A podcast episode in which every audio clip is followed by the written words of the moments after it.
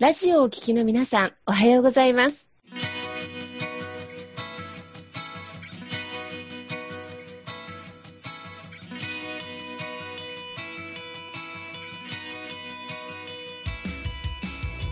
FM 那覇より毎週日曜日9時30分からお届けしております坂本典彦のラジオ経営塾が今日も始まりましたこの番組は20年間で1万人の起業家経営者を指導してきた坂本典彦先生があなたの経営に役立つヒントや最新の情報をお届けする番組です。坂本典彦のラジオ経営塾。今日も最後までお楽しみください。今日も始まりました。坂本典彦のラジオ経営塾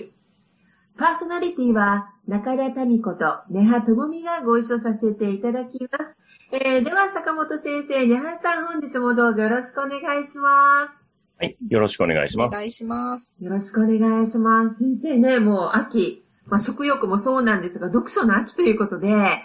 日はまあ、あの、経営とお金って切っても切り離せないテーマよねっていうことで、先生の方からおすすめの一冊をぜひご案内いただければと思います。よろしくお願いします。はい。よろしくお願いします。で、今日ね、あの、まあ、本を紹介ということで、私がご紹介したいのが、まあ、ロバート清崎さんのですね、金持ち父さんのパート手術っていうね、本をちょっとご紹介したいなというふうに思います。こちらですね、僕がま、初めて読んだのが、まあ、人口維持時代ですね、はい、20代の時に、ま、読んだんですけれども、まあ、世の中のお金の流れっていうのが、まあどうなってるのか、あとまあそもそもお金をどう増やしていけばいいのかっていうところですね、まあそれを解説してくれてる本ですね。で、まあサブタイトルで書いてますけど、えー、お金を加速させてお金持ちになるっていうね、あのタイトルがありますけれども、まあそれをね、解説してる本ですね。で、僕も銀行に入ってですね、どうやってお金って増えるのかなっていうのを、まあすごく、まあ興味があってね、あの銀行っていう仕事で、まあ入ったんですけれども、で、その時に僕が最初ね、銀行で、あの、営業出た時に出会った疑問というのがあって、えー、一番最初に営業出た時に取り扱った案件が、町の蕎麦屋さんがアパートを買うっていう案件だったんですね。はい。で、僕これ引き継いでちょっとやったんですけど、で最初なんで、その町の蕎麦屋さんがアパートを買うのかっていうの最初意味がわからなかったんです。確かに、確かに。そう。要は、蕎麦屋さんがなんか2店舗目出すからお金借りるはわかるんですけど、なんで店舗を借りるとか、あのね、買うとかじゃなくて、ね、新しいアパートなんか買うんだっていうのが、最初わかんなくて、ただそれはなんか最初わけわからずね、なんか書類だけ作りだけして、いろいろやってたんですけれども、でも結局いろいろ調べていくと、あ、そうか、その資産を作っていくっていうやり方があるんだっていう形ですね。はい。で、で、なんでアパートを買うのかっていうと、まあアパートで不動産経営っていう形で、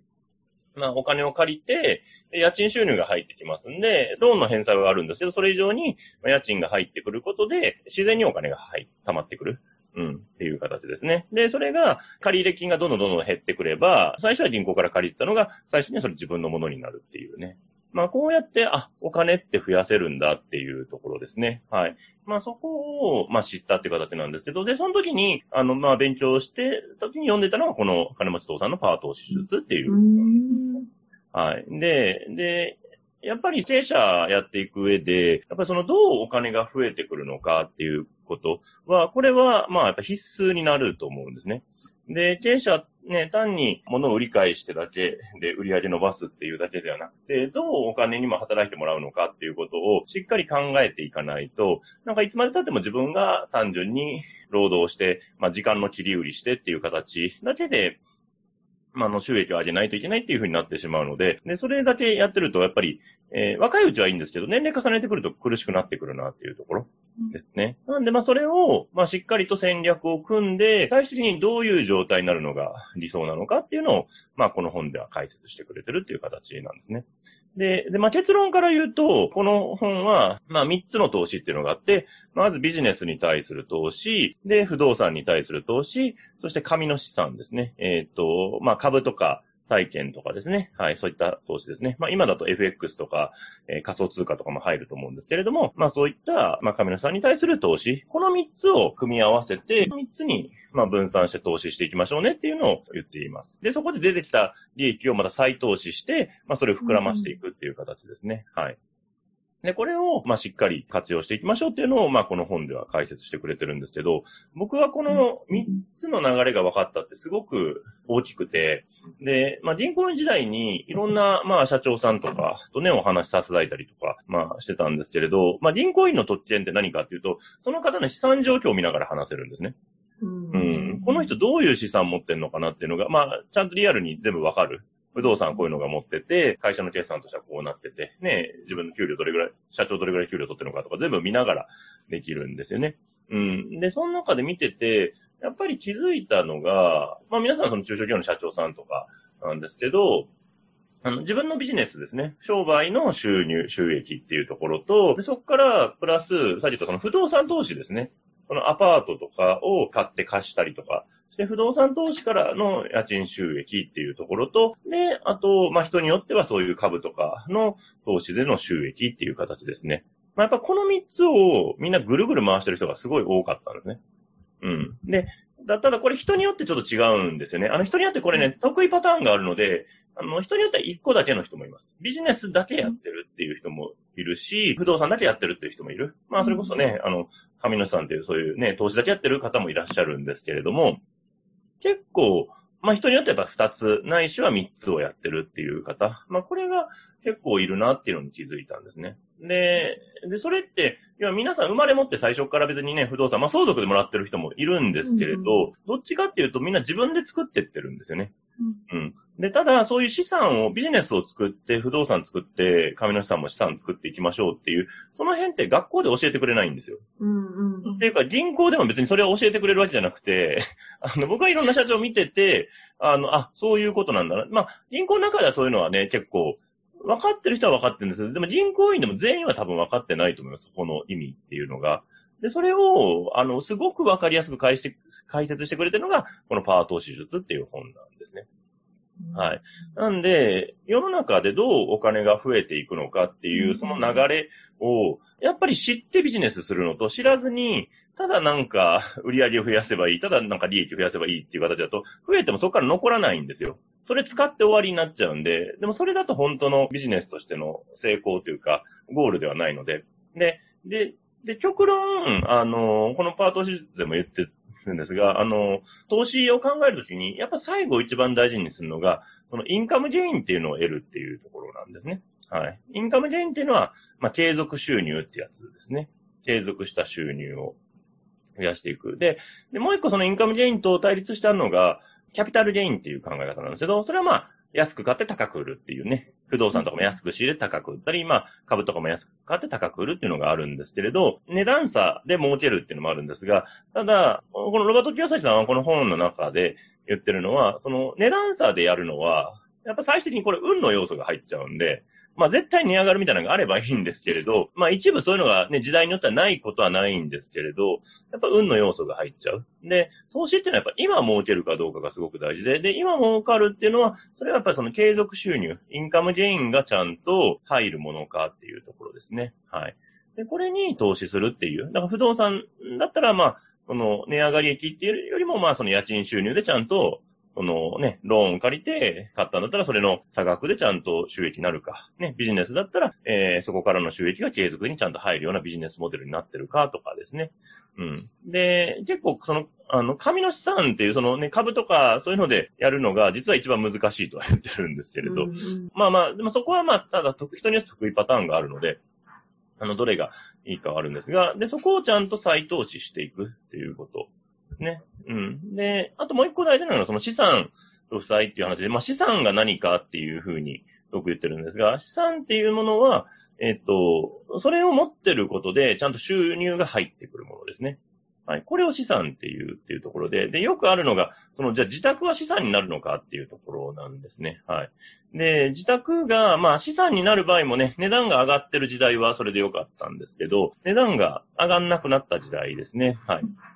になると、まあね、日本もね、バブルの時はね、いっぱい上がって、で、下がって、で、まあずっとね、下がってましたけど、まあ最近ね、あの、コロナ前までは結構上がってて、まあここからまたね、ちょっとどう動くかっていうのはまたちょっと不透明な時代に入ってきましたけれども、で、まあよく言われるのは自宅は負債っていうのはよく言われてて、うん、うん、要は家持ってても、そこから何も収入は生まれないですね。むしろ管理コストであったりとか、まあ、デッサン税が出たりとかっていう形で、実は家持ってても結構お金はずっと出ていくっていう形。なので、そうではなくて、資産っていうのはだからまあ、ちゃんと収入、得られるものを買うってなると、最初は、あの、投資用の不動産ですね。そういう家賃収入を生むような。これを持つっていうのが正しいっていうね、あの、考え方。まあそういったのが、まあ、えー、まあ書かれてる本ということで、えー、まあその辺の考え方をね、あの学ぶには、まあすごく最適な一冊になると思うんで、あの、ぜひ皆さんの参考にしていただけたらなというところですね。はい。なるほどですね。このシリーズは本当にね、人気で、でも、銀行一代の先生にとっては本当教科書って感じだったんですね。そうですね。あの、すごく教科書的な本だなと思いますし、で、あの、で、結構ね、出てるんですけど、皆さんどれから読んでいいかわかんないとかっていうのもあったり、うんうんうん、そうですね。うん。で、このパート手術は結構、まあ、おすすめかなというところですね。なるほど。このシリーズの中でこれがおすすめなんですね。はい。そうですね。で、あと、まあ、本当は、金町父さんのシリーズだと、うんうん、あの、一番最初に読んだ方がいいのは、やっぱり一冊目と二冊目なんですね。あの、金持ち父さん貧乏父さんっていうタイトルの本と、うんうん、で、金持で、二冊目が金持ち父さんのキャッシュフロークワドラントっていう本なんですけれど、うん、あの、この二冊はやっぱりすごく良書なので、世の中のそのお金の流れですね、どうお金が増えてくるのか、で、あとまあ、キャッシュフロークワドラントっていうのが、サラリーマンで働くのと、あと、まあ、自営業で働くっていうのがあって、うんうん、そこからビジネスオーナーっていうのと、で、投資家っていう働き方があるっていう形なんですが、あの、まあ、これをどこを目指していくのかっていうのを、あの、意識しておくってすごく大事なんですね。はい。で、そっちに意識を持っていっとかないと、うんやっぱずっと、その、自分のいる既存の世界のままで生きてしまうので、なんでそこの部分を、えー、どうシフトさせていくかっていうところですね。で、それぞれの世界の何が違うのかっていうのを解説してくれてるのが、2冊目の本ですね。キャッシュロックワードなんていう本ですね。はい。なんで、まあ、この2冊も読んでいただいて、まあ、あとこのね、パワー投資術のこの3冊を金持ち倒産シリーズはまず読んどいていただけたら、あの、とりあえず、あの、概要はわかるかなというふうに思うという形ですね。はい。いかがですかね、ハンさん。経済学。経済学。そうですね。お金の部分って本当に教えてもらわない部分、学校とかでは教わらない部分だったから、やっぱ社会に出て自分で学んでいかないと、こう入ってこない情報だなって、なんか身に染みて思っていた部分だったので、あの、で、本もいっぱい出てるじゃないですか。お金に関する本。うんどれ読んでいいか本当にわからなくて、この前本屋さん行った時に、一角がなんかそのお金を貯めるにはみたいな本で積み上がってたんですけど、やっぱ今みんなここに関心あるんだなとも思ったし、ただなかなかどれ選んでいいかなっていうところだったので、ちょっと今日おすすめが聞けたので、読んでみようと思いました。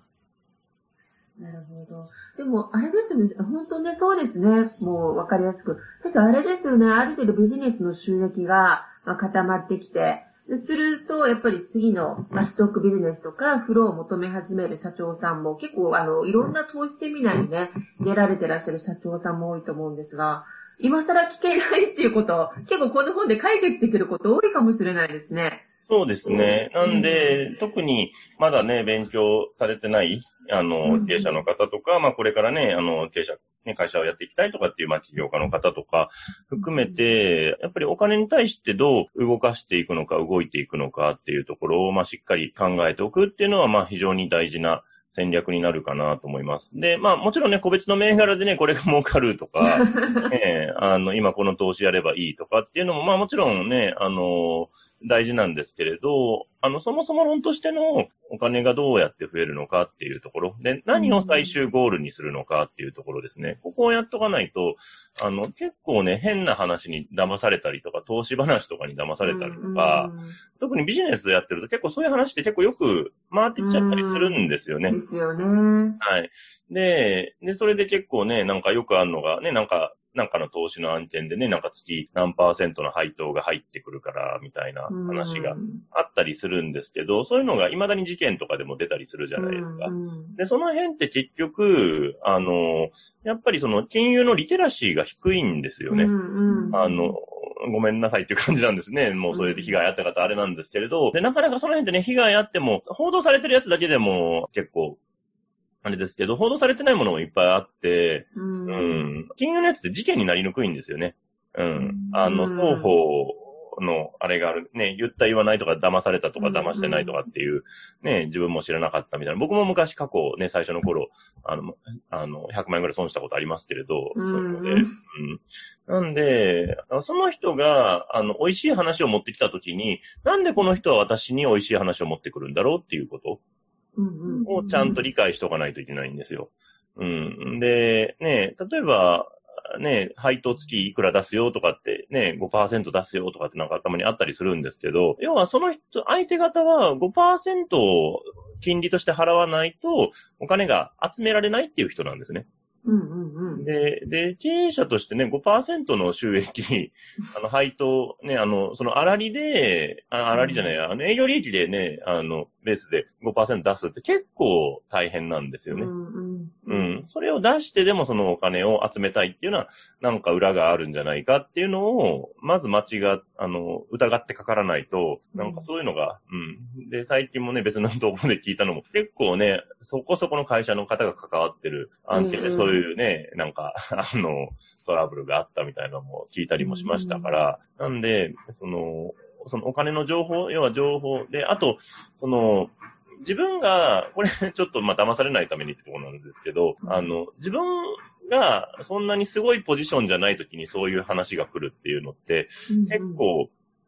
注意しないといけなくて、あの、例えば、僕は銀行にいたんですけど、例えば、いい案件ですね。不動産が、例えば、銀行でちょっと、売らないといけないとかっていうか、まあ、そのね、うんうん、その所有者がちょっと破綻するんで、ちょっとこれ裁かないといけないとかって、例えば、いい利回りの不動産とかがあった時に、どこに情報を持っていくかなんですよね。うん、うん。で、そうすると、その情報を持っていくのって、その銀行の中で、例えば支店の中で持ってるお客さんベスト3ぐらいに持っていくんですよ。うんうんうん。うん。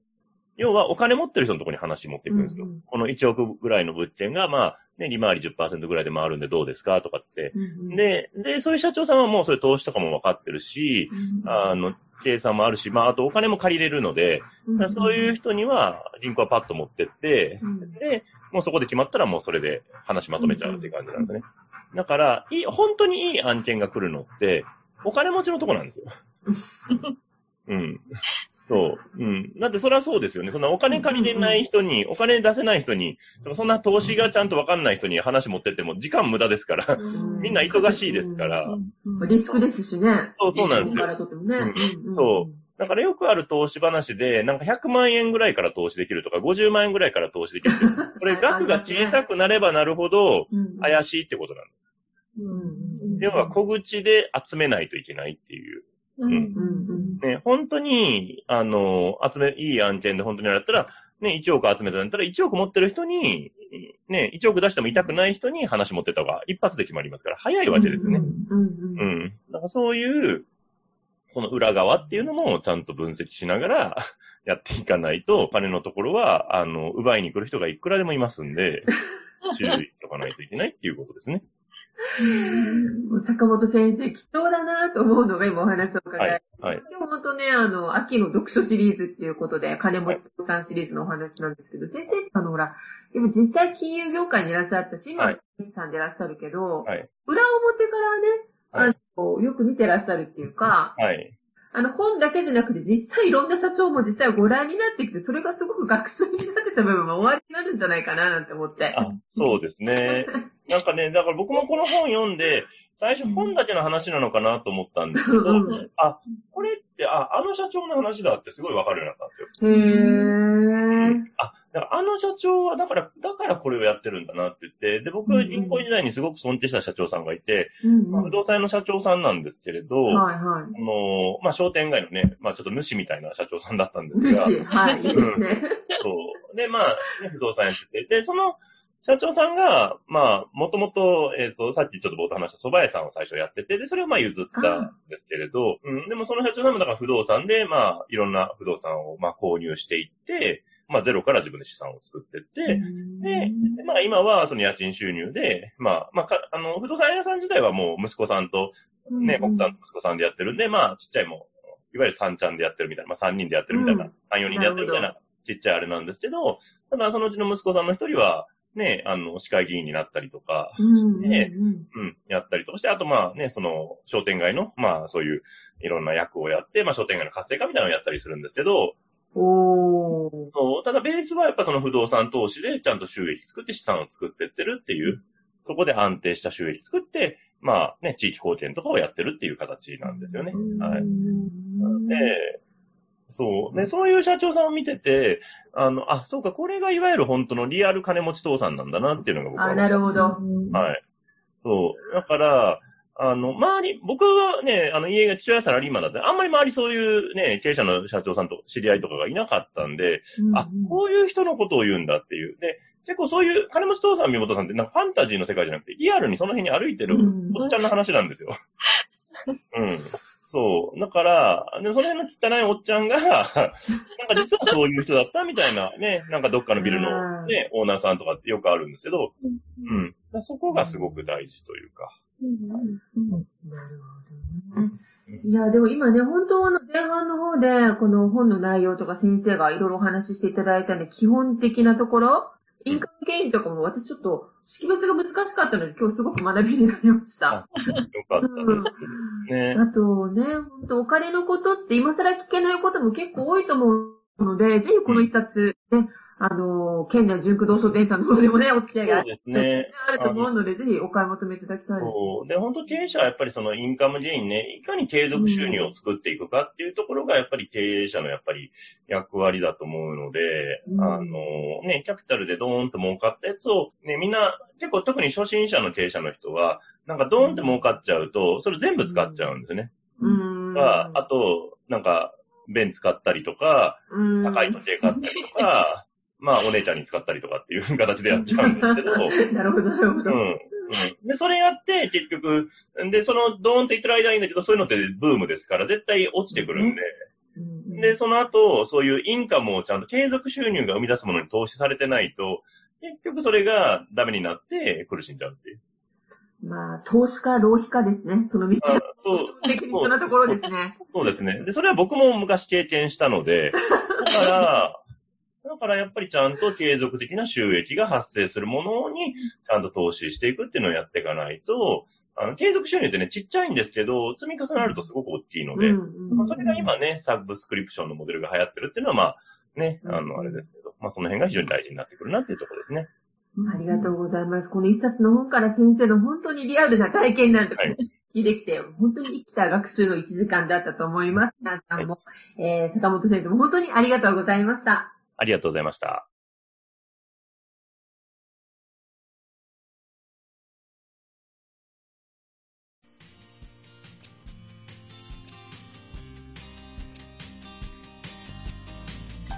この番組では企業や経営についてのご質問を募集しております。こんなことで悩んでいます。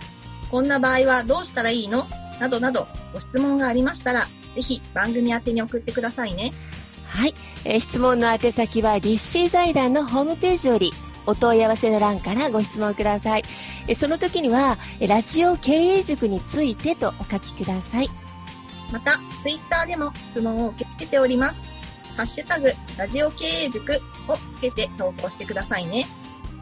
この番組は沖縄の起業家や経営者のビジネスの成功に役立つ内容をご紹介しております。また来週日曜日9時30分よりラジオ経営塾でお会いしましょう。皆様楽しい日曜日をお過ごしください。